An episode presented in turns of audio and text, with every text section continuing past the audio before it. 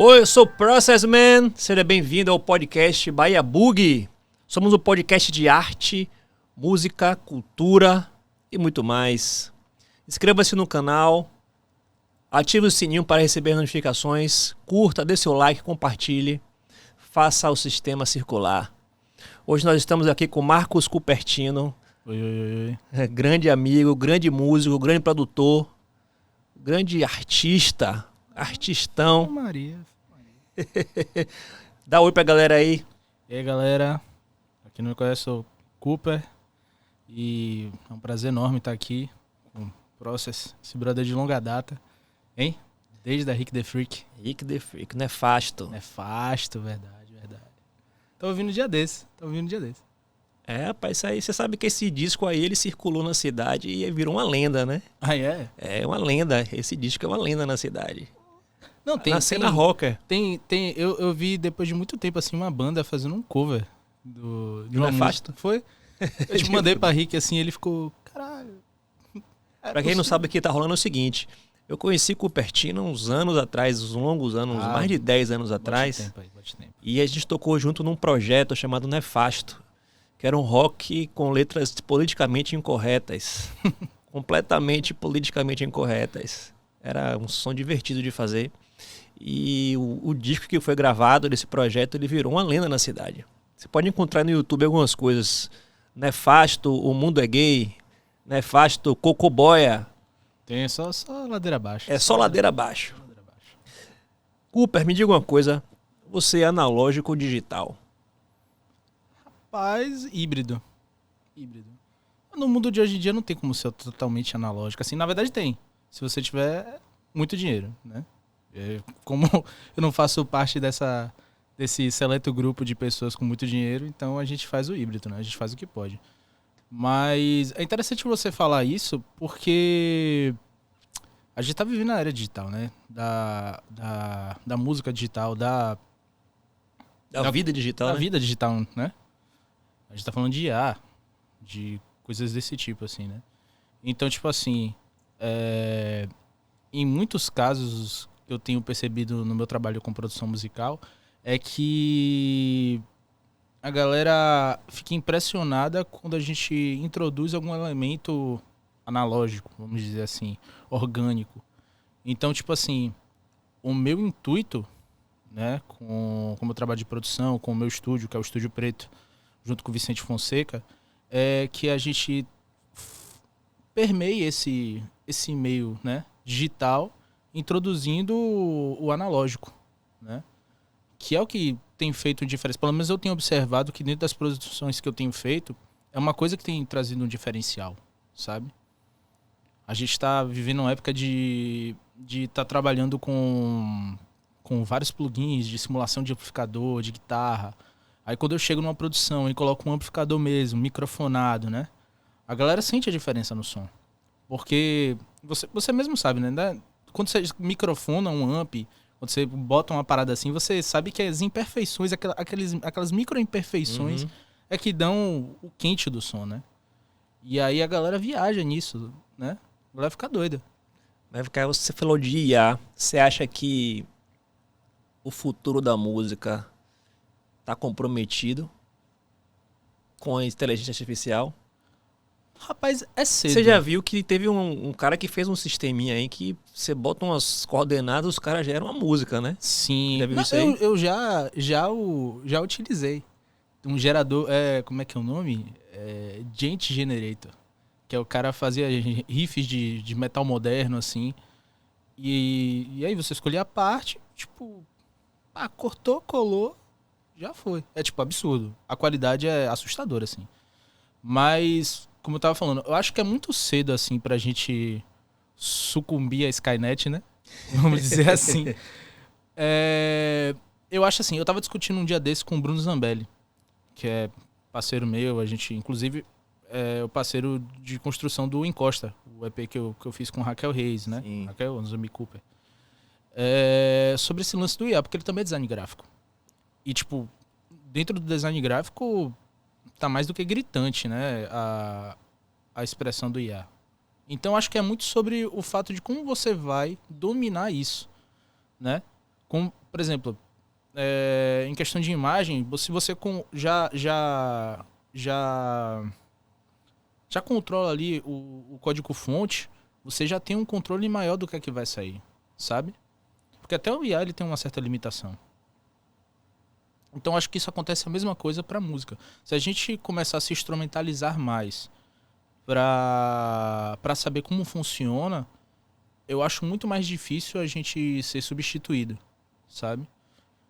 E também tem um lance de que cada vez mais a, a, é, é, a, gente vai observando que as pessoas estão procurando coisas mais orgânicas, né? Porque é cíclico. É Sim. É cíclico. A gente vai encontrando novas tecnologias, essas tecnologias vão tentando, tentando chegar à perfeição. A gente tem Camp, a gente tem Axel a gente tem todos esses equipamentos rolando, sacou? Que tentam chegar cada vez mais no som digital. Uhum. Microfone hoje em dia, sabe? Universal Audio colocando aí, tipo, é, um, um microfone que simula sei quantos microfones possíveis e. Sim. Cada vez melhor, né? Cada vez melhor. Só que aí você vai fazendo a curva, vai fazendo a curva, aí você vai chegar no digital, vai chegar no analógico de novo. E por isso que não tem como a gente dar uma certeza disso, sabe? Sim, sim. É meio incógnita, né? É incógnito.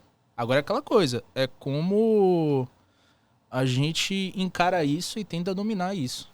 É, eu já tenho até levantado essa bola aqui em alguns, alguns outros episódios sobre a coisa da utilização da ferramenta artificial de volta para o mundo analógico. Por exemplo,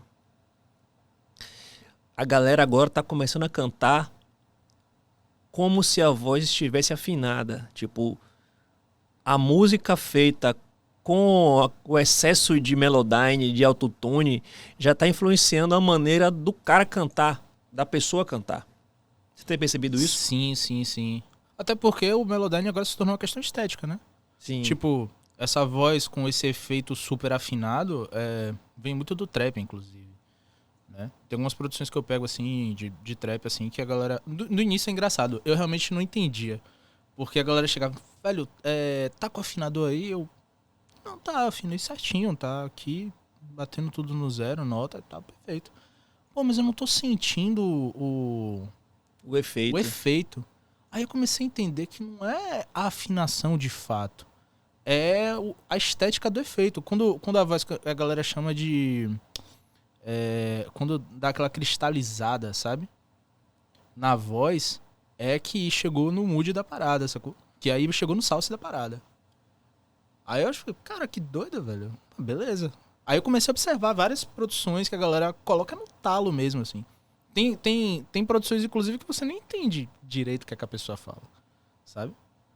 Mas o efeito tá lá, toda. É, eu acho que, por exemplo, muita música perdeu com essa coisa do, do, do, do, do autotune. Eu, por exemplo, particularmente adorava Bel cantando sem Melodyne, velho. Sem autotune. Quando eu ouço o Bel cantando os discos dos anos 80 e ouço as músicas gravadas dele hoje, não me traz tanta emoção como trazia naquela época. Mas a memória tinha... afetiva, né, velho? Você acha que é memória afetiva? Você não acha, não? Tipo, imagine, ó. Quer ver uma memória afetiva que eu tenho? Sim. Muito grande. É... Inclusive, a gente, eu brinco muito com, com o Tomás, o baixista, meu companheiro da Lombreta, que a gente toca um cover de, de Selva Branca. Sim. Né? E o lance de Bel Marx, às vezes, ele, ele tá no carnaval, ele tem que fazer aquela mídia e falar com a galera e tal, não sei o que. Aí corta, tipo, metade da letra assim. Aí fala falando, valeu, dona não sei quezinha. Valeu, não sei o que. Aí volta na letra, aí, tipo, esquece parte da letra, aí canta meio errado assim. Eu tenho uma memória afetiva muito grande disso, sabe? Porque é engraçado, isso e me diverte, sacou? Quando é. eu penso em chiclete com banana, eu penso no show completo nesse sentido. Tipo, caralho, Sim. que parada foda aqui, velho. Que tá rolando, sacou? Então, pra mim é afetivo, sabe? É, eu, eu encaro dessa forma, assim. É, mas, mas, mas faz sentido. Faz sentido. Faz completamente sentido. Essa coisa da memória afetiva que traz você uma, um, um, pra, um prazer, né? Tipo, sim, te deixa. Pô, se, você se sente melhor ouvindo uma coisa que te agrada, que já tá lá na sua memória, de repente muda. Música total, pra mim, é total memória afetiva. Por exemplo, eu tenho muita influência de. Você sabe, tipo, God Rock, sacou? Minha escola rock minha vida toda. E eu gosto muito de, de rock dos anos 90, sabe? É, e, pô, tem grunge nessa brincadeira, sacou? Hardcore, sacou? É, o, o, metal entrando 2000, sacou? A gente veio de uma escola de trash que começou a, a misturar com, com lance de hip hop, sabe? O Anthrax fez isso. E aí, de repente, a gente teve o new metal e tal. E você percebe que, às vezes, as form a forma que a galera tocava não era completamente assertiva, sabe? Não era aqueles riff cortado no computador como a gente tem hoje em dia. A gente Sim. pega uma música e edita ela a níveis subatômicos. Sim. Então, tipo assim, essa sonoridade da, nos moldes de produção que a gente tem hoje em dia é, é muito difícil. É muito difícil, sabe? Do que a gente simplesmente colocar um amplificador e botar um cara no clique lá, às vezes não tá nem tão treinado assim. E tocar e fazer, tipo, seis dobras de guitarra de um lado, seis dobras de guitarra do outro, sabe? É completamente diferente. E essa é a memória afetiva que eu tenho de chegar nesse som, sabe? Eu acho que isso faz uma diferença no, no, no processo, no, no, no produto final, né? Total. essa total. coisa de ter essa noção. Porque assim, eu vejo um pouco é, os novos produtores com dificuldade de criatividade. Acho que tem uma falta de criatividade. As pessoas têm a ferramenta na mão, mas não tem a criatividade para usar. Então vi- vira um copia e cola, né? Vamos no processo do copy-paste, de juntar peças de Lego, mas não tem a criatividade do cara que tem um background, que pesquisa como é que era feito isso antigamente, como é que os primeiros caras fizeram, como é que esse, esse som existiu, né? Passou a existir. Mas isso também é muito retrato do molde de produção que a gente tem hoje em dia, pô. As coisas são muito fugazes. Sabe? Você. Você sabe, velho. Você produz aí, tipo. Às vezes chega uma coisa pra gente resolver, tipo, em cinco dias. Sabe? Não tem pesquisa em cinco dias. Você tem que desembolar porque chegou a grana e você tem que correr e aí tem um prazo. Como é que faz? Né? Claro que existem produções e produções, mas pelo menos pra mim a maioria que chega é assim. A galera quer Ah, pra não, ontem, A né? galera quer pra ontem, sabe? E você. E, e, tipo, a- os artistas, eu sinto que, pelo menos a- os artistas que eu observo, eu tô começando a sentir o peso disso. Do, do, do Express, sacou? A galera tá vendo que, tipo, a música tá se tornando efêmera. Você lança um disco, a galera escuta, Quero outro. quero outro, sabe? Ainda mais o- da forma de consumo musical. Tipo, hoje a gente ouve pro streaming no Spotify, certo? Não tem aquela coisa de você pegar um disco, sentar e ouvir ele várias vezes. Você bota no, no stream lá, você faz a playlist e rola, às vezes você nem sabe o nome da música, É. sabe? Aconteceu comigo isso uma vez, um, um amigo meu. Aí eu fiz, vem cá, velho, eu lhe mostrar aqui uma música que eu fiz um remix. Aí, era uma música minha, né? Vai sair num selo gringo e tal. Pô, tô super feliz. Aí ele bota pra eu ver, ele começou a ouvir, velho, essa música é de Carlinhos Brown. Eu falei, não, man, essa música é minha. Ele, não, man, essa música é de Carlinhos Brown, eu tenho ela na minha playlist. Aí eu falei, abra aí pra sua playlist pra dar uma olhada. Aí ele abriu a playlist, olhou e fez, caralho, essa música é sua, velho. Eu pensei que era de Carlinhos Brown. Virei, velho. E o cara ouvia a música, achava que era de Brown. E eu fui mostrar a música pra ele, ele achou que era. Sacou, velho? Você não sabe, bicho. Não sabe, pô, não sabe. Tipo, é, uma, uma coisa na época do, do MySpace. Acho que você pegou isso. Sempre quando você via as músicas lá embaixo tinha, tipo, o gênero, né? Sim. Você colocava. Era maravilha, assim. Que tinha gente que se empolgava e botava, tipo, trilhões de, de, de, de tags, assim. A Vegetarian Progressive, Hardcore, e Psicodelia Hardcore e Raga. Sacou? Botava essas paradas assim. Mas você se guiava pelo aquilo É. sabe? E, a e rolava uma pesquisa. Eu acho que uma coisa que, que, tá, que tá fudendo muito com o lance de consumo musical é a falta da pesquisa, sabe? A falta da pesquisa tá tornando a música efêmera. E, tipo, é uma coisa que, que a gente tem que ter cuidado. Mas acho que tem um pouquinho também da indução, velho. Esses algoritmos de, de streaming, eles induzem a parada, sacou? Total. E agora tá pior, porque antigamente você tinha uma indução da indústria através do rádio e da televisão. Você era sugerido a ouvir aquela coisa porque passava na novela e você, ia- e você ia atrás da música, comprava o disco, escutava. Pelo menos você conseguia sentar e ouvir aquele disco. Mas você era induzido pelo rádio, pelo jabá do rádio. Hoje é pior, porque você fica preso numa bolha Demais.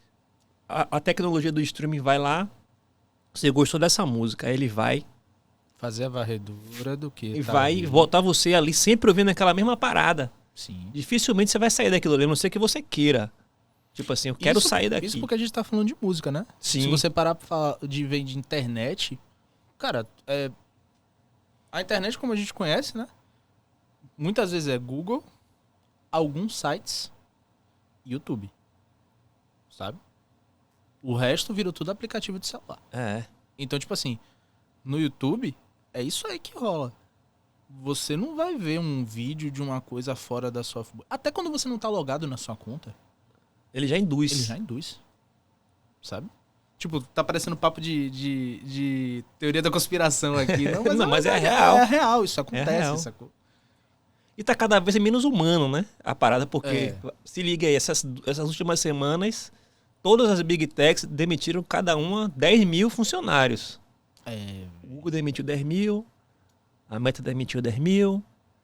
Vai eliminando a- o, o fator humano e vai convergindo sempre pra parada IA. É. Vai no automático, bota o algoritmo pra rodar ali e fica o cara só olhando ali se tá travando. Se travou, o cara vai lá e bota pra funcionar e já foi, pai.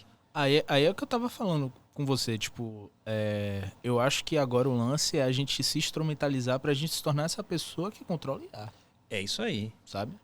Porque assim, a ferramenta tá aí, ela não. A gente não pode deixar que a ferramenta domine a gente, né? A gente tem É. que dominar a ferramenta. Exatamente. Exatamente. Fica parecendo até como se a gente entra- tivesse entrando numa guerra contra. Eu vejo muito o A cenário de. tecnologia. É, o cenário de Skynet. É. Tipo, pô, eu. Assisti Matrix, bicho, sabe?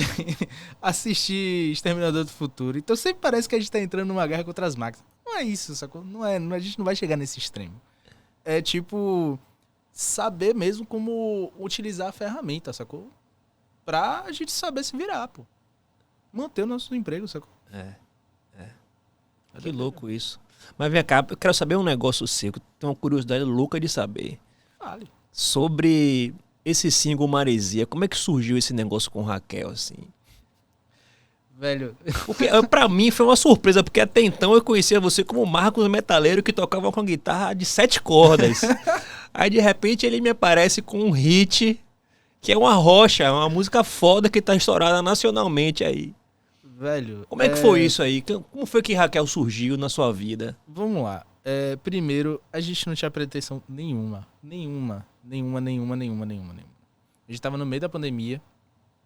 E Raquel, Raquel veio depois, na real. Porque. é, bom, você lembra, né? Inclusive nessa época que eu tinha guitarra de sete cordas, eu tinha uma banda com com o Bruno Zambelli. Que também tinha uma guitarra de sete cordas, sabe? E a gente tirava o que era sujo, a verdade é essa, sacou? Já tocava na rua, botava amplificador de, de 4 de 12 na rua, tocava assim, tipo, foda-se, a gente fazia. É, e aí já tinha muito tempo que a gente não tocava junto, que a gente não fazia som junto, e aí veio a pandemia, né? Todo mundo isolado em casa.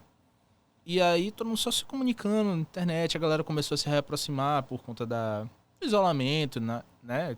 E aí eu comecei a trocar com o Bruno, assim, umas ideias e falando assim, pô, velho, nunca mais a gente produziu nada junto, sacou? E, tipo, já tinha muito tempo que, que eu não só fazia rock, né? Eu já, eu, eu já trabalhava com produção musical, já trabalhava em estúdio. Eu trabalhava na época... Não, na verdade, na- nessa época o estúdio Revolução tinha fechado. Eu trabalhava com Marcos Franco. No estúdio Revolução era ali em Chiep. Perto do estúdio K e tal. Era um estúdio de produção também. E ali já, já saía um pouco do viés rock, né? Já pegava umas produções que já não, já não, não eram só isso, sabe? Aí eu falei com o Bruno, pô, velho, vamos, vamos fazer um som aí e tal. O Bruno tava começando a fazer beat e tal. Bruno não, na verdade já, já tinha um tempo que ele já, já tava fazendo beat e tal. Eu disse, pai, vamos fazer uma parada junto. E aí a gente fez a primeira, a primeira, a primeira música, que foi Zatei, do EP Encosta. né? E a gente falou, porra, isso aqui ficou bom, velho. Ficou legal. Porra, mas pirei, já pensou, vamos... Foi Desatei? Não, foi Saudade, desculpe, foi Saudade. Que eu me lembro que foi... Eu tava, eu tava querendo aprender a tocar guitarra baiana. E aí eu peguei a, guitarra baiana emprestada com um brother, fiquei, tipo, em casa na pandemia, comendo a guitarra, sacou? E aí fiz lá, gravei guitarra baiana, fiquei feliz pra pôr. Tipo, caralho, gravei guitarra baiana. Agora eu toco guitarra baiana. Gravei, eu toco. Sacou? E aí falei com ele, pô, velho, vamos, achar, vamos achar uma pessoa pra cantar e tal. Ele, pô, velho, tem uma brother que ela chegou pra mim querendo que eu produzisse umas coisas pra ela e tal. E era a Raquel. A gente pôde chamar ela porque, tipo assim, ela já tem duas músicas lançadas que estão indo muito bem, né? É... E, e, tipo, é certeira, velho. Ela canta demais, sacou? A voz dela é foda. Vai casar muito bem com isso aqui. Tipo, ah, chama pra perto aí, vamos fazer. Aí a gente chamou Raquel, a gente se conheceu tudo na internet. Aí ela, pô, velho, massa, gostei da música, vou fazer uma parada aqui. Aí ela foi e, tipo, gravou do celular mesmo, sacou em casa. E a gente pegou a faixa do celular assim, montou na música assim, foi fazendo bem, bem roots assim, uhum. sacou? E aí a gente falou, porra, velho, ficou. Tá, tá foda isso aqui, velho. Bora fazer mais? Bora. Aí a gente fez o EP todo. E Marizia. Que no início, na verdade, Marizia fazia parte do EP. Né? E aí a gente marcou. Aí, tipo, ainda demorou um tempo, assim, a gente falou, velho, Raquel, você. Que ela, a gente sabia que ela morava em Feira de Santana. Vamos marcar de você vir para Salvador. É, a gente vai para um estúdio gravar as vozes, claro, tipo, no período de pandemia com todo cuidado, né? É, e. E aí a gente mixa, masteriza, depois a gente vê o que é que faz. Primeiro vamos fazer a parada do jeito que tem que fazer. Ela hum. veio, gravou e, tipo. É, quem, quem, quem mixou e masterizou, inclusive, foi Café.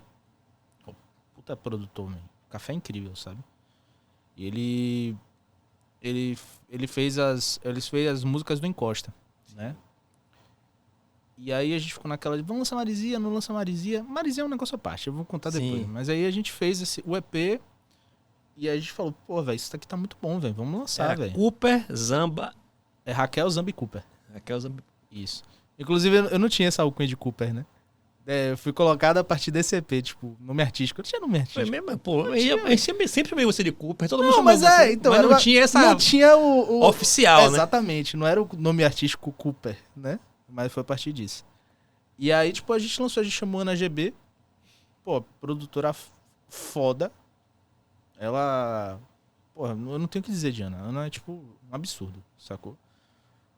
É, e aí a gente foi, inclusive com o auxílio também de Ian Claudio, que participa de uma faixa, que é 20 horas. Uma, faixa, uma das faixas que eu mais gosto, inclusive, do EP.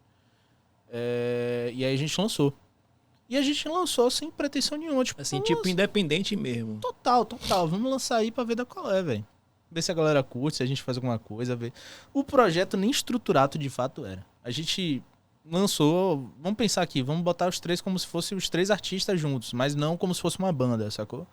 É como se fosse um projeto dos três. Massa, massa, lançou de repente começou a bater, velho. Começou a bater, bater, bater e, e, gente ouvindo e repostando e massa em massa. A gente, pô, isso aqui tá ficando bom, velho. Vamos fazer um visualizer massa assim para lançar. A gente fez o visualizer, bacana. Aí depois a gente fez um EP visual no YouTube das músicas assim, tocadas em sequência. E aí começou a bater mais, começou a bater mais, a gente começou a ver que tava dando resultado. Foda, foda. Isso tudo na pandemia. Na pandemia. Aí, tipo, já tava caminhando pro final da pandemia. A gente conseguiu fazer uma apresentação que foi no. no se eu não me engano, foi o Novíssimo. Eu realmente não lembro.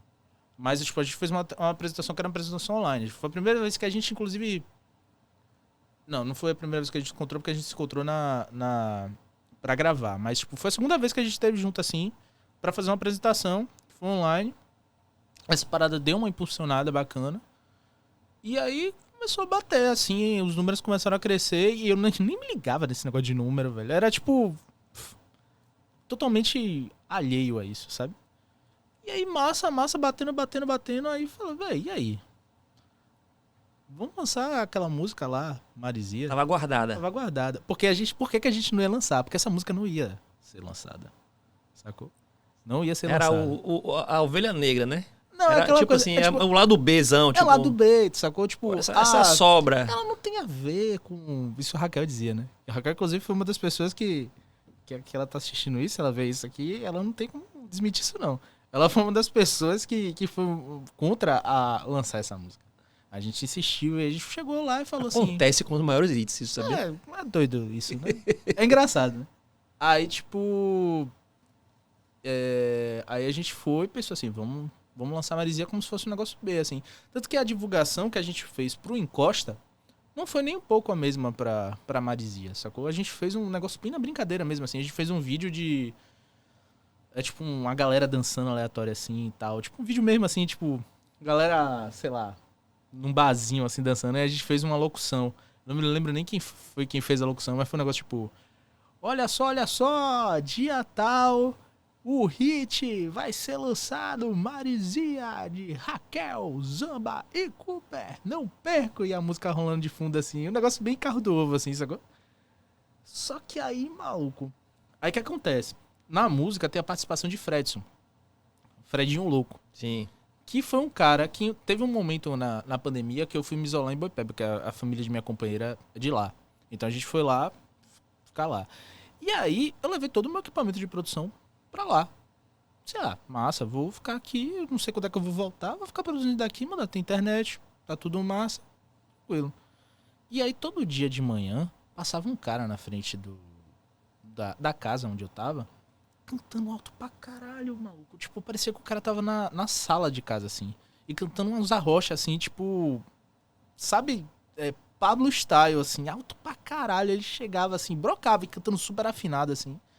E aí eu fiquei assim, castelando, porra, velho, esse maluco canta pra caralho. Deixa eu ver, conhecer quem é esse cara. Aí eu fui e procurei saber. Porra, é, ele todo, todo tímido, assim. Ô, meu nome é Fredson, tal, não sei o que, eu canto a rocha, tal, não sei o que. Mas na verdade isso não é minha onda. Eu sou cozinheiro, entendeu? meu negócio é esse, eu canto pra me divertir. Eu canto, como é que ele falou na época? Eu canto pra aquecer meu coração. Véi, tipo, você conhecer a figura, você chora, velho. Porque o cara é, é, é maravilhoso, assim. E aí ele. Aí eu falei com o Bruno, velho, vamos colocar um cara assim de arrocha, valendo assim na música. Já que, já que a música vai ser lá do B, foda-se, vamos, vamos, vamos pirar, velho. Aí Bruno ficou, castelou a ideia, tipo, vamos botar só pra ele cantar o último refrão. Massa. Aí eu chamei Fredson em casa, lá, né? No mesmo esquema, tipo. É, a gente arranjou uma forma de gravar no meio da pandemia, né?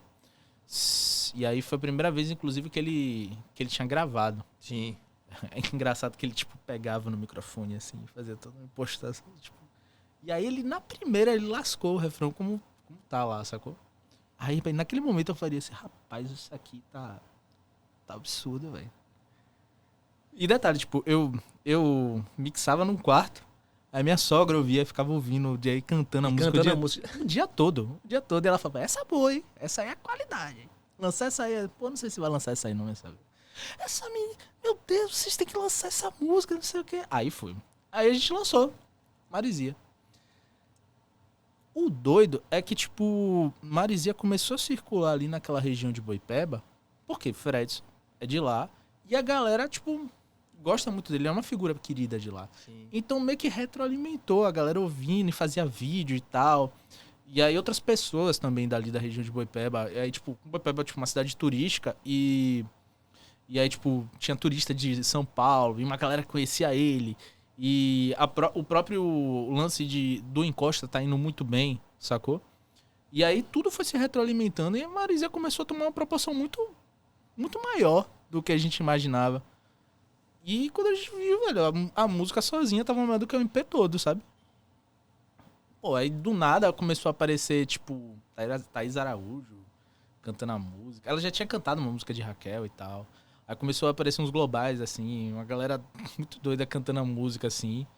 É, Eu me lembro que já, já mais pra frente a Xande Avião apareceu cantando. Acho que ele, inclusive, canta, Canta no, no show. show, né? É.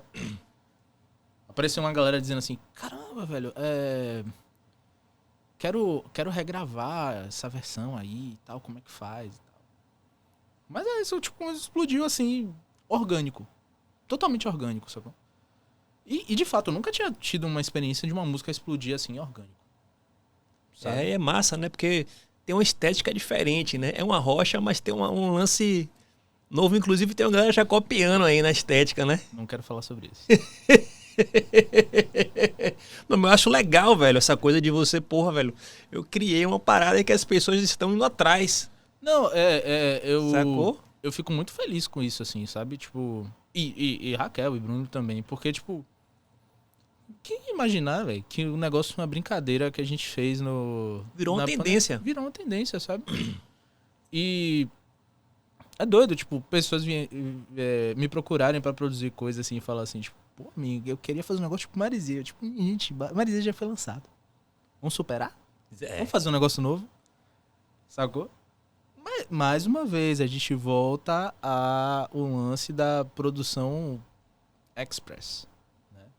A galera vê aquela parada que tá batendo E quer na e onda. quer ir na Eu acho que a música tem isso, né? Assim, a galera acha o caminho, o sucesso é por aqui, ó. Aí vai todo mundo atrás. Aí quando vê, tem um cara lá do outro lado fazendo sucesso. Aí, pô, não é aqui, não é aqui. Aí, todo mundo pro outro É, lado. pô, você não tava fazendo isso aqui, não, mas agora Não, agora fazendo isso é É.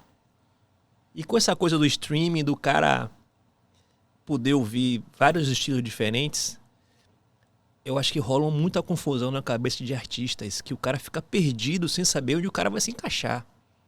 O artista hoje, ele, eu sinto um pouco dessa ansiedade em se enquadrar e acabar não se enquadrando em lugar nenhum, porque quer fazer tudo. Aí faz um disco, é tudo bem que vamos lá, aí o cara fala, ah, porque Gal Costa fazia isso, beleza.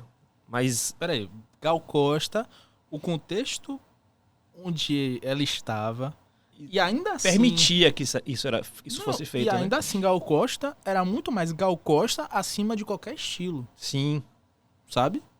É totalmente diferente. exatamente. É tipo, Mas, ela mas, imprimia- mas até ela chegar nesse ponto de ser uma coisa bem eclética, assim, os primeiros discos de Gal, se ouve, tem uma personalidade incrível ali, né?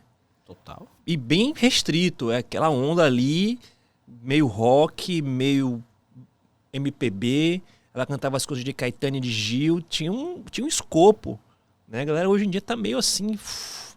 Uma mulher grava um rock, grava um pop e fica aquela salada de fruta que às vezes você não sabe pra tentar arriscar uma coisa. Vamos ver se uma cola.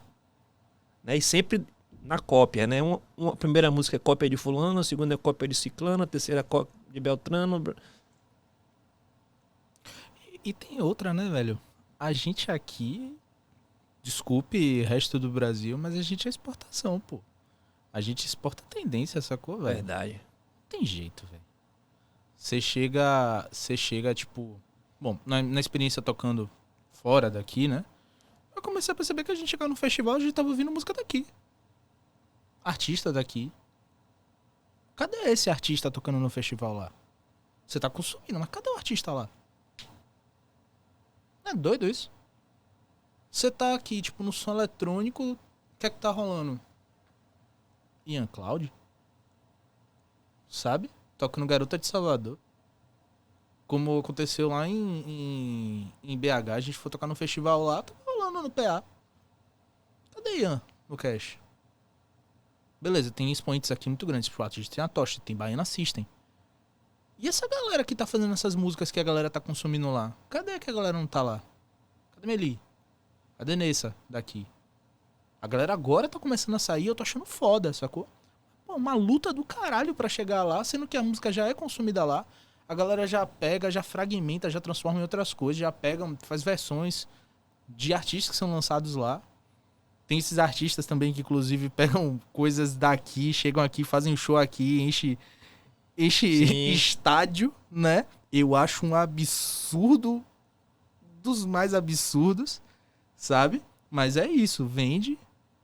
Sendo que tem, tipo, gente que já faz isso aqui, velho. Como é que você acha que a gente consegue chegar lá, nesses espaços? O que é que falta pro artista daqui ocupar esses espaços de nível nacional? Velho, é muito complicado. É muito complicado isso. Porque é dinheiro. Tudo é dinheiro. Certo? Capitalismo nesse sentido aí tá vencendo para um caralho. Sabe? É triste, mas é dinheiro. E o dinheiro não chega nessa galera. Mas não é por causa da galera. Não é por causa de por falta de trabalho da galera, da galera chegar e procurar. É porque não há interesse. Sabe? Não há interesse. É doido isso. Não há interesse de onde? De lá ou daqui? De quem tem o dinheiro pra botar. Eu acho que aqui a cidade. A gente tá falando em Salvador, tá, gente? Eu acho Sim. que a Bahia, ela tem um. um problema sério que é velho já, de décadas, que é o investimento no, na cultura local, nos Total. artistas locais. Eu acho que Salvador é uma, é uma cidade muito do entretenimento, assim, rápido, de consumo. E não tem essa coisa de, de manter a cultura viva constantemente, né? De, tipo, você, o teatro em Salvador é incipiente, ele não tem um apoio, né? A música, a produção local em Salvador, ela é muito focada no evento, né? A banda de evento, Não de existe uma preocupação de formar um legado. formar um legado. Vamos fazer um legado, né? Vamos formar. Eu acho fraco ainda isso. A cidade da música, mas, por exemplo, os artistas pequenos daqui não conseguem circular de nível nacional. Véi, é, eu acho incrível. Aí, recente, eu, eu cheguei segunda-feira de uma turnê que eu fiz com, com minha banda Lombreta. Não é uma banda grande, certo? Nem de longe. Apesar de ser uma banda que já tem bastante tempo, né? Antes, inclusive, desse rolê com, com, Ra- com Raquel, Sim. sabe? E aí a gente conseguiu fazer uma turnê a duras custas, porque você sabe como é que é quando você é artista independente. A gente conseguiu rodar. E, tipo, ser uma banda de circulação no Brasil que a gente tem hoje, é foda, maluco. Sabe? E, tipo assim. Ter esse, esse, esse mesmo. Esse mesmo escopo para outros artistas daqui é muito difícil. Sabe? É muito difícil. Já, a gente já parte por, por não ter onde tocar. Sabe? Uhum. Não, existe, não existe casas de médio porte. Sabe? Estruturada. Mais Com som bom, com equipamento para receber público, etc. Exatamente, assim. A gente tocou no Crato, sabe? Tinha uma casa com um equipamento massa. Amplificador, guitarra, mesa de som, tudo bonitinho lá. A gente tocou, maluco. Foi massa. E a casa é tipo de pequeno porte. A gente tocou em João Pessoa, num lugar chamado Vila do Porto. Que era uma casa de médio porte. A casa de médio porte lá a casa de show grande aqui. Sabe? Tipo, equipamento foda. Não deixava nada a desejar. A gente foi tocar em Campina Grande, sacou? Um, um, um pub. Médio porte, pequeno. Equipamento foda. Com um operador de som lá. Que estava afim de trabalhar, de tirar som, porque ainda tem isso. Cara provavelmente estava sendo bem pago. Não era mesária, né? Não! pois é, né, velho? Então, é diferente, pô. Sabe? E, Aham. e é um sucateamento que rola aqui. Antes a gente tinha, pô. A gente tinha comos, sabe? A gente tinha bumerangue. Olha, eu tô indo lá atrás, sacou? Tipo, rolava essas casas. É, eu sinto falta mesmo dessas casas aqui. Diga se não seria muito massa Eu se a gente que tivesse é- essas casas rolando agora. O cara tá mais preocupado em vender cerveja do que ter uma banda tocando, né? Vamos, vamos combinar, pô. né? Difícil você ter um empresário hoje na Bahia que tem essa visão assim de tipo, ó, velho, eu quero o melhor possível pra atender o artista, pra o som ser impecável, pra a plateia ter a melhor experiência de som possível. Poucos lugares eu vejo com essa preocupação. Poucos. Eu conto nos dedos assim os lugares que tipo assim, eu quero um, eu tenho um som, você deu colabora aí que tem um som bacana. Sim, colaborador é foda, pô. Bacana, as minhas pensam ali, Mas Ju, Na estrutura, de né? Deus, é. né? Porque ela é um artista, é um, é um espaço de um artista. Se tinha o Boomerang era massa porque o dono era um artista, era Alex Exato. Boys. Sim, Se tinha um Commons que era legal porque o dono era um artista, que era Vince. sim. Então, o artista ele tem essa, essa consciência de que precisa ter uma, uma estrutura bacana para atender o artista e o público, consequentemente. Quando o cara é de negócios, o cara é de cerveja, o cara, "Pô, peraí, velho. Quanto é o som? Aí o cara fala, dois mil. Porra, eu tenho 500. Só pago 500. Aí o cara vai, bota duas caixinhas, tá atendendo, tá saindo um som, beleza. Não precisa botar mais nada. Quero vender cerveja. Não, aí vamos lá. É, qual o cachê da banda? Que cachê, velho? Cachê, né? Que cachê, sabe? Ah, já tô te dando a oportunidade aqui de tocar, Pra aqui pra você divulgar seu som. Que divulgação, velho. Exatamente. Sabe? Exatamente. Tem essa coisa da de, fa de faltar o respeito com o artista local. Demais, demais, pelo amor de Deus. E se não for um artista de carnaval, pior ainda, né? Você tem que ter. Você sente muito isso aí? Porque você é um cara que veio do rock, tava ali no metal, sofreu, penou pra caralho na cena do rock, né? E você sabe como é não ser do circuito é de evidência. Cê- Você sabe como é ser underground. Sim. Né? O, o, a Sin Sync era uma banda de. Né? Como é o estilo que vocês denominam? Ah, sei lá, metal progressivo experimental, gente. Gente, né? É. Gente. Que já era Gente. maluquice aqui na época. O My Friend is a Grey também é uma banda de rock alternativa. É, Tem outro trabalho tipo, seu. a gente toca Stoner Doom, que é tipo. Fizeram coisas maravilhosas, clipes fodásticos. Sim. Um trabalho artístico assim de extrema.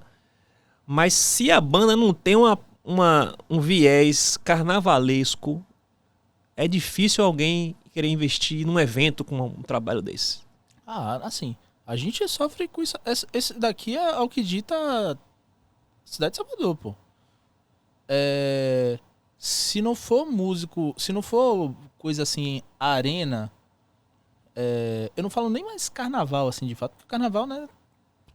Carnaval já, já virou uma outra coisa. A gente já tá vivendo um momento do carnaval que já é uma outra coisa. É, isso eu não Mas- falo nem de ritmos, eu falo carnavalesco, que eu falo no sentido de ser um negócio festivo, alegre, Isso, é. expansivo. Que, que se comunica com esse viés. Não Sim. tem, não tem esse apoio. A gente que se vire. Sabe? Eu, eu, eu sinto muita inveja, por exemplo, da, da cena de Recife. Sim. Caralho, Recife é foda mesmo. Você chega lá e toca várias coisas e as coisas acontecem, a galera sabe se organizar. Sabe? É. E de, de vários Tem rolês. respaldo, né? Exatamente, tem respaldo, sacou? É, a galera entende esse lance do legado musical. Vamos falar de movi- mo- movimento Mangue Beat, velho. Sabe? Você vê o maluco virar assim pra você, eu não quero tocar em São Paulo não, que a galera vem de lá pra me ver aqui. Piriri, que parada foda. Agora a gente tem isso aqui? Tem, tem células, pessoas que pensam assim, que querem fazer. Sim, pessoas como eu, claro. pessoas como você, sacou? Mas é uma verdade? Todo mundo entende isso?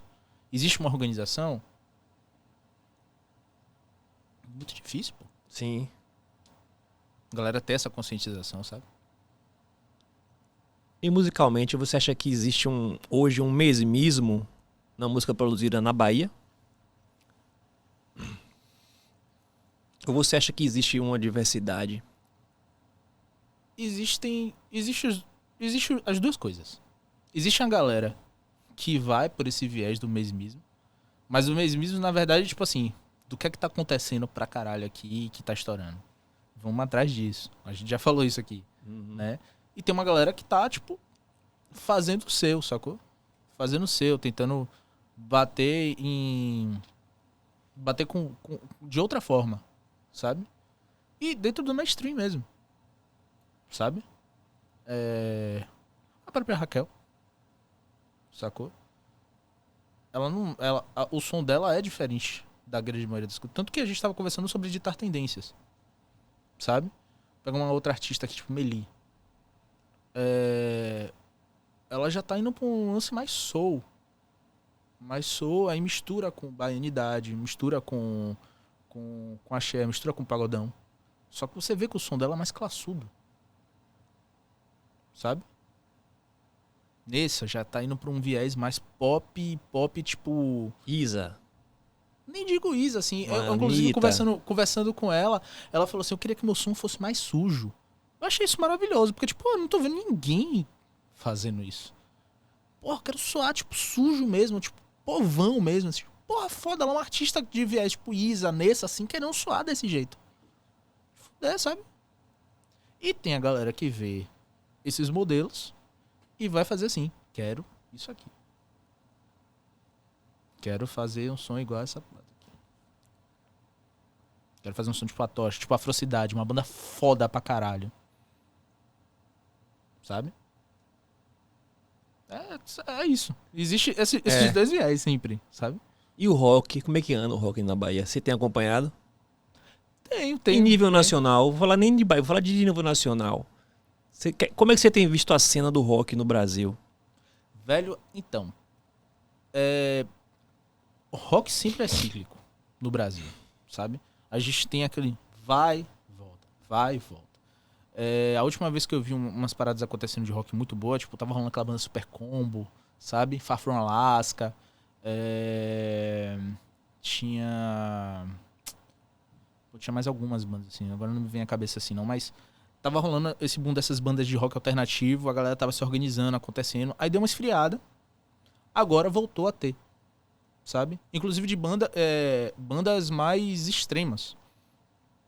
São Paulo tem um Desalmado, que é uma banda foda, foda, foda de crush death metal. Que é o Romero, que tem até o. o- ele tem até um canal no YouTube de. de. Ele faz essa- Não, não é não é nem de equipamentos. Ele faz um review de equipamentos assim, mas ele tipo tem a session dele que ele que ele que ele chama as bandas pra lá pra tocar, sacou? sim, sim. É, tem o Surra, que é uma banda foda, foda, foda, foda. De, de, de hardcore e thrash metal, assim, crossoverzão. A gente tocou em Feira de Santana com eles aqui. No Dope Smoke Festival. Pô, caralho, eu já, eu já era apaixonado pela banda, assim. Eu tinha, tenho um vinil da banda, sabe? Pô, mas ao vivo é um absurdo. São três caras, assim, tocando um crossover, assim. Pau viola, velho. Cruzão, assim, sabe? Foda, foda. Várias bandas dentro desse escopo, assim, de mais, mais, mais, mais brutais, vamos dizer assim, sacou? Então, tipo, tá rolando muita coisa boa.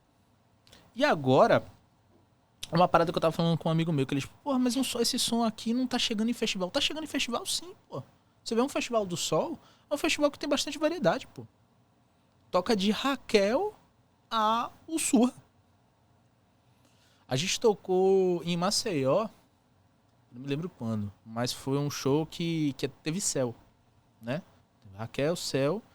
Antes de Raquel, tava tocando uma banda, um power trio de. de. de.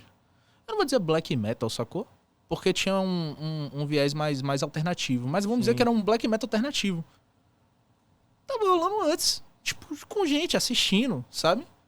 E eu lá, tipo, no meio, tipo, caralho, que parada foda é essa aí, velho? Nada a ver, mas eu tô adorando, sabe? Então tá rolando, tá rolando esse expoente, assim. Eu, eu inclusive, é um momento muito bom pra galera se empenhar e mesmo que tenha um som que não seja pop, meter as caras, pô. É muito também como essa- é- é- é- essa- esses artistas se organizam, sabe? sim. É você entender, tipo, pô, beleza. Eu não tenho esse viés pop, mas como é que eu vou fazer aqui pra meu som chegar? Sacou? O que vem muito também do lance da rotatividade das bandas. A galera se organizar pra rodar, para as pessoas conhecer o som. Pra galera começar a conhecer o som em outros lugares. Porque se a gente depender de, de Salvador aqui, Falta um pouquinho de fôlego, né? O cara começa a fazer. Eu acho que as bandas acabam rápido, né? Porque o cara faz uma banda aí. Não deu certo, o cara aí. puf, desiste. tem o, o Fantasma do primeiro disco, né? Sim. Ou então do primeiro EP. Fez a primeira coisa e tipo, pô, e aí? Fico na expectativa. Vou bombar, não bombou. Tchau. Tchau. E muita, e muita gente já faz a parada, tipo, esperando que vai bombar, né? Não faz a parada Sim. porque tá. Eu acho muito doido que, tipo, dentro do. De um viés que não é esse. Tipo, o rock você faz muitas vezes porque você gosta, É. sabe? É. Aí você, tipo, pô, você tá fazendo isso aqui porque você quer bombar. Você não. Tipo, feel the room, bros. É. Sabe? É, entenda o que, é que tá acontecendo no Brasil em contexto musical, assim. Não é o que eu queria, de fato, mas assim. Tem um pouco de bom senso, né? É. Acho que não é só no Brasil, no mundo todo. Acho que depois que a internet bombou mesmo, as fronteiras hoje elas se tornaram praticamente inexistentes, né? Então, você vai o, o- o cenário musical no mundo todo, você vai em qualquer lugar, é a mesma coisa, velho. A música mainstream, ela é aquela mesma música que toca no mundo todo, aquela mistura de trap com despacito e não sei o que lá. Aí você tem uma música de pop, assim, médio, sei lá, mais radiofônico, é sempre a mesma música. Quem é o underground aqui vai ser underground em qualquer lugar do mundo, né? Tem uma existe uma universalização dos problemas. Mas você sabe o que é o doido? Até como você é underground, a pessoa que é underground, se ela souber como se colocar, Sim, ela consegue viver, consegue. consegue rodar. Sabe? Tem que ter a consciência, não. Meu sonho é underground, meu sonho é eu assim. sei, eu sei onde tem é que eu vou nicho. chegar. Então vou o quê? Fazer o máximo dentro do meu nicho, porque eu vou conseguir extrair o que eu quero. Exatamente. Rola uma, eu acho que o problema dos artistas é, é o excesso de expectativas sem planejamento. Total. O cara cria uma expectativa assim longa assim de um trabalho que não menosprezando, né, mas nem todo mundo vai consumir aquilo ali. Sim. Não é uma parada que vai ser consumida geral. Tem um som que vai ser consum- aqui, esse som aqui vai ter, sei lá, um alcance de X pessoas. Esse aqui vai ter mais. Naturalmente, qualquer estilo musical vai ter, vai ter isso. Sim. E às vezes o artista ele começa e tipo assim, já sonha, né? Já se vê tocando no Rock in Rio. Pode fuder, beleza. Você tem que sonhar grande. Sonho mesmo. Mas você de tem Deus. que saber o que, que você vai fazer pra chegar lá, né? É. Tem vários passos. Aí o cara não quer passar por tudo. O cara já quer passar dali do comecinho pro Rock in Rio. É, é, o, é o sonho de, caralho, vamos descobrir aqui porque o que eu faço é maravilhoso. Sabe? Às vezes a pessoa não acha, pode até ser. É. Mas às vezes a pessoa que bota o dinheiro pra você chegar lá não acha. E aí? Vai chorar? Vai desistir. Desiste, né? Desiste, né? Ele Tipo, desiste. Não desiste não, cara. Faz o seu. Desiste. Seu sonho é massa mesmo, sacou? Só que. E bacana, assim, você, você é um bom exemplo disso, né? Da, da, de saber separar os projetos. Né? De tipo assim, ó. Eu tenho My Friends Are Grey, que é um projeto. Tem uma cara específica. Você vê Cooper no, no My Friends Grey é uma coisa. Você vê Cooper no Lombreto é outra, é outra pessoa. É camisa floral, guitarra de cúmbia, guitarra baiana. Tocando com Raquel é outro baba. Né? Então, assim, às vezes o cara não entende que ele precisa dar vazão aos projetos e saber separar, né? Saber compartimentalizar, colocar num lugarzinho, ó, velho, organizado. Beleza, é isso aqui é isso, isso aqui é isso, isso aqui é isso. Aqui. Você quer isso? Tome aqui. Você quer isso? Tome aqui. Você quer isso? Tome aqui. O cara quer ser guloso, o cara quer fazer tudo. Às vezes não anda e se frustra. Cara, eu acho que o grande, grandes, grandes artistas se frustram com isso, vários artistas frustrados, porque não conseguem andar justamente por falta dessa organização do trabalho. É só organizar, gente, ó. Você quer tocar rock? Faça sua banda de rock. Você quer tocar axé? Faça sua banda de axé. Você quer tocar. Ou então seja um cara plural, mas assuma. Eu sou um cara plural. Eu sou porra louca mesmo e aí venda essa coisa. Sabe que é uma coisa que você falou agora que realmente me. me. me surpreendeu? Hum. É porque eu mesmo não, não, não tinha essa consciência de organização, assim, sabe? Por exemplo, é muito engraçado, tipo, ver uma galera, por exemplo, que me conhece de um viés de rock, ficar surpreso porque eu toco na lombreta, sabe? Ou ficar surpreso porque eu faço um rolê, tipo, com Raquel, né? Ou com outros artistas dentro desse viés, assim. A galera fala, gente, peraí, pô, você não era roqueiro? Eu mesmo já sacanei você Ah, várias você, vezes. pelo amor de Eu Deus. mandei va- várias vezes eu mandava cá, mensagem pô. no inbox pra você.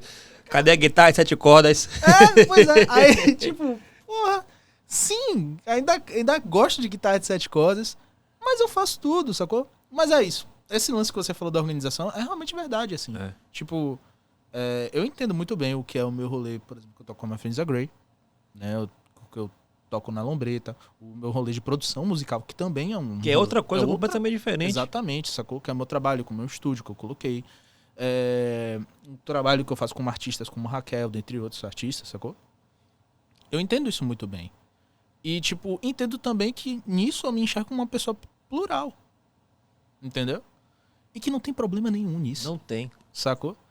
Eu acho, inclusive, isso uma coisa muito boa.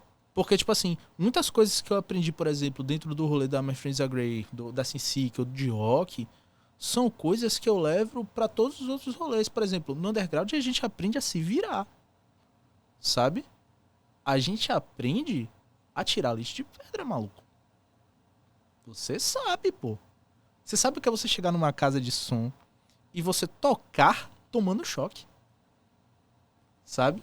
Ah, pô, mas aqui é tipo 220. Vamos dar um jeito aqui de fazer um, um transformador. Sabe? Uhum. Ah, não tem um número de canal suficiente. Não, a gente vai splitar aqui e tal, não sei o que, e vai dar tudo certo. Vai na gambiarra mesmo. Vai na gambiarra. A gente aprende a, a fazer gambiarra, porque tem que fazer, pô. Sabe? E, pô, se eu não aprender, se eu não aprender, se eu não tivesse esse momento aqui do, do rock underground, eu não ia fazer metade das coisas que eu faço hoje em dia. Até porque eu nunca fui uma pessoa que tive grana, sabe? Eu nunca fui tipo, ah, vou vou meter um estúdiozão meu, tal, com duas janelas que foda, sacou computador de última geração, placa foda, não sei o que. Não fui. Eu sempre produzi lá de baixo e, tipo, vou aprendendo aqui e aos poucos vou me instrumentalizando. Sempre paguei as minhas coisas, sempre foi a partir do meu dinheiro, sacou? Do meu trabalho. E eu me orgulho pra caralho disso, na real. Sacou? Tem gente que, ah, você tá se achando. Você... Porra nenhuma, bem, é meu trabalho, sabe? Eu tenho que estar muito feliz mesmo de onde eu, eu, eu tô chegando, de onde, do que que eu tô alcançando, sabe? Sim. E tipo assim, é, todo esse caminho, eu, eu, eu devo muito, inclusive, esse momento do rock. De aprender com isso. Sabe? Inclusive, do rock aí veio a Lumbreta, que eu tive que fazer um, um estudo, porque por mais que eu escutava, que isso foi do nada, assim, tipo, tava eu e Tomás, assim, tocando os rolês de rock e tal. Aí To- Tomás, tipo, toda hora a gente trocava assim, tipo, porra, man. E eu conheço, tipo, Tomás de pivete, velho. Sabe? De, de, sei lá, acho que tem uns 16 anos na minha, que eu conheço Tomás, sabe? Mais, e a porra, se duvidar. E a gente troca, porra, man, gosto de Felipe Cordeiro pra caralho. Pô, conheci Felipe Cordeiro recentemente, assim. E, tipo, conheci um herói, assim, tipo, porra, velho.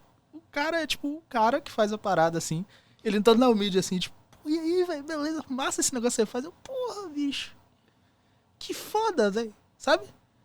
E aí, tipo, nessa troca assim, a gente, porra, beleza, a gente entende que, tipo assim, não é uma coisa que a gente sabe fazer. Vamos pesquisar essa porra aqui? Pra aprender? Pronto, a gente entrou nesse esquema de, de pesquisa pra fazer lombreta. E por causa dessa pesquisa, inclusive, que eu já engatei em fazer outras coisas relacionadas ao- à, à música alternativa, sacou? Ao pop, né? A Raquel, inclusive, me conhecia por causa da lombreta. Ela falou, porra, eu saco a lombreta, eu acho foda esse som, man. E eu queria que você trouxesse essa linguagem para o som que a gente vai fazer. Pai, que doido. Sabe? Uma coisa Uhum. leva a outra, pô. E você saber reconhecer esse caminho todo, sabe? É importante. Você reconhecer sua história dentro da música, né? Que a música é um negócio grande, né, velho? É sem fronteiras. Demais, mano. Demais. Parada enorme. Sim. Qual o conselho que você dá pra um cara que tá começando hoje na produção musical? O guri tá ali agora ali vendo você. Pô, aquele cara ali, eu quero ser ele. Que é que você, qual a dica que você dá? Não queira ser ninguém, vá pesquisar. Vá, vá ouvir música, velho. Vai ouvir música até enjoar, velho. Sério, escute Sem preconceito. sem preconceito algum. Escute tudo, tudo é válido. Tudo tem uma coisa ali que você vai pegar e vai dizer, porra, isso aqui, se eu colocar nisso aqui. Vira alquimista, pô. Começa a pirar mesmo, velho. Se a galera começar a te zoar porque você tá fazendo muita maluquice, foda-se, mim. Melhor ainda, né? Melhor ainda. Quer Tá dizer que certo. tá dando certo. Sacou? Chegue mesmo, velho. Não, não, não, não fique criando expectativa pra nada. Faça o seu. Sacou? Procure se instrumentalizar, procure estudar. Entendeu? E sempre ponha na cabeça, velho. Pesquise, escute música. Se- O, o que você tá fazendo é música. Você não tá fazendo um número. Sabe? Você não tá fazendo é, fama. Você tá fazendo música. Arte. Você tá fazendo arte. Você, você, produtor, você também é um artista. Sabe? Sensacional. É isso. Faça seu jabá aí. Olhe pra essa câmera. Dê seu contato, suas redes sociais. Você que escuta meu som. É, eu, eu tenho um, um estúdio de produção musical chamado Estúdio Preto. Ele é lá no Rio Vermelho, né? Onde, é, onde eu produzo os artistas, os trabalhos que eu faço. Se você tiver interesse de, de produzir comigo, só chegar lá no perfil do, do estúdio. Né? Pode procurar também é, no meu perfil, no, no, Instagram e nas escutem, escutem também a minha playlist, que também tem os meus trabalhos lá que eu, que eu faço. E é isso. Show de bola. Sensacional. Obrigado, Cooper, pela presença. O papo foi massa. Obrigado a você. A gente está encerrando aqui mais um podcast Baiabug. Inscreva-se no canal, curta, dê seu like, compartilhe. E é isso aí. Grande beijo. Até a próxima.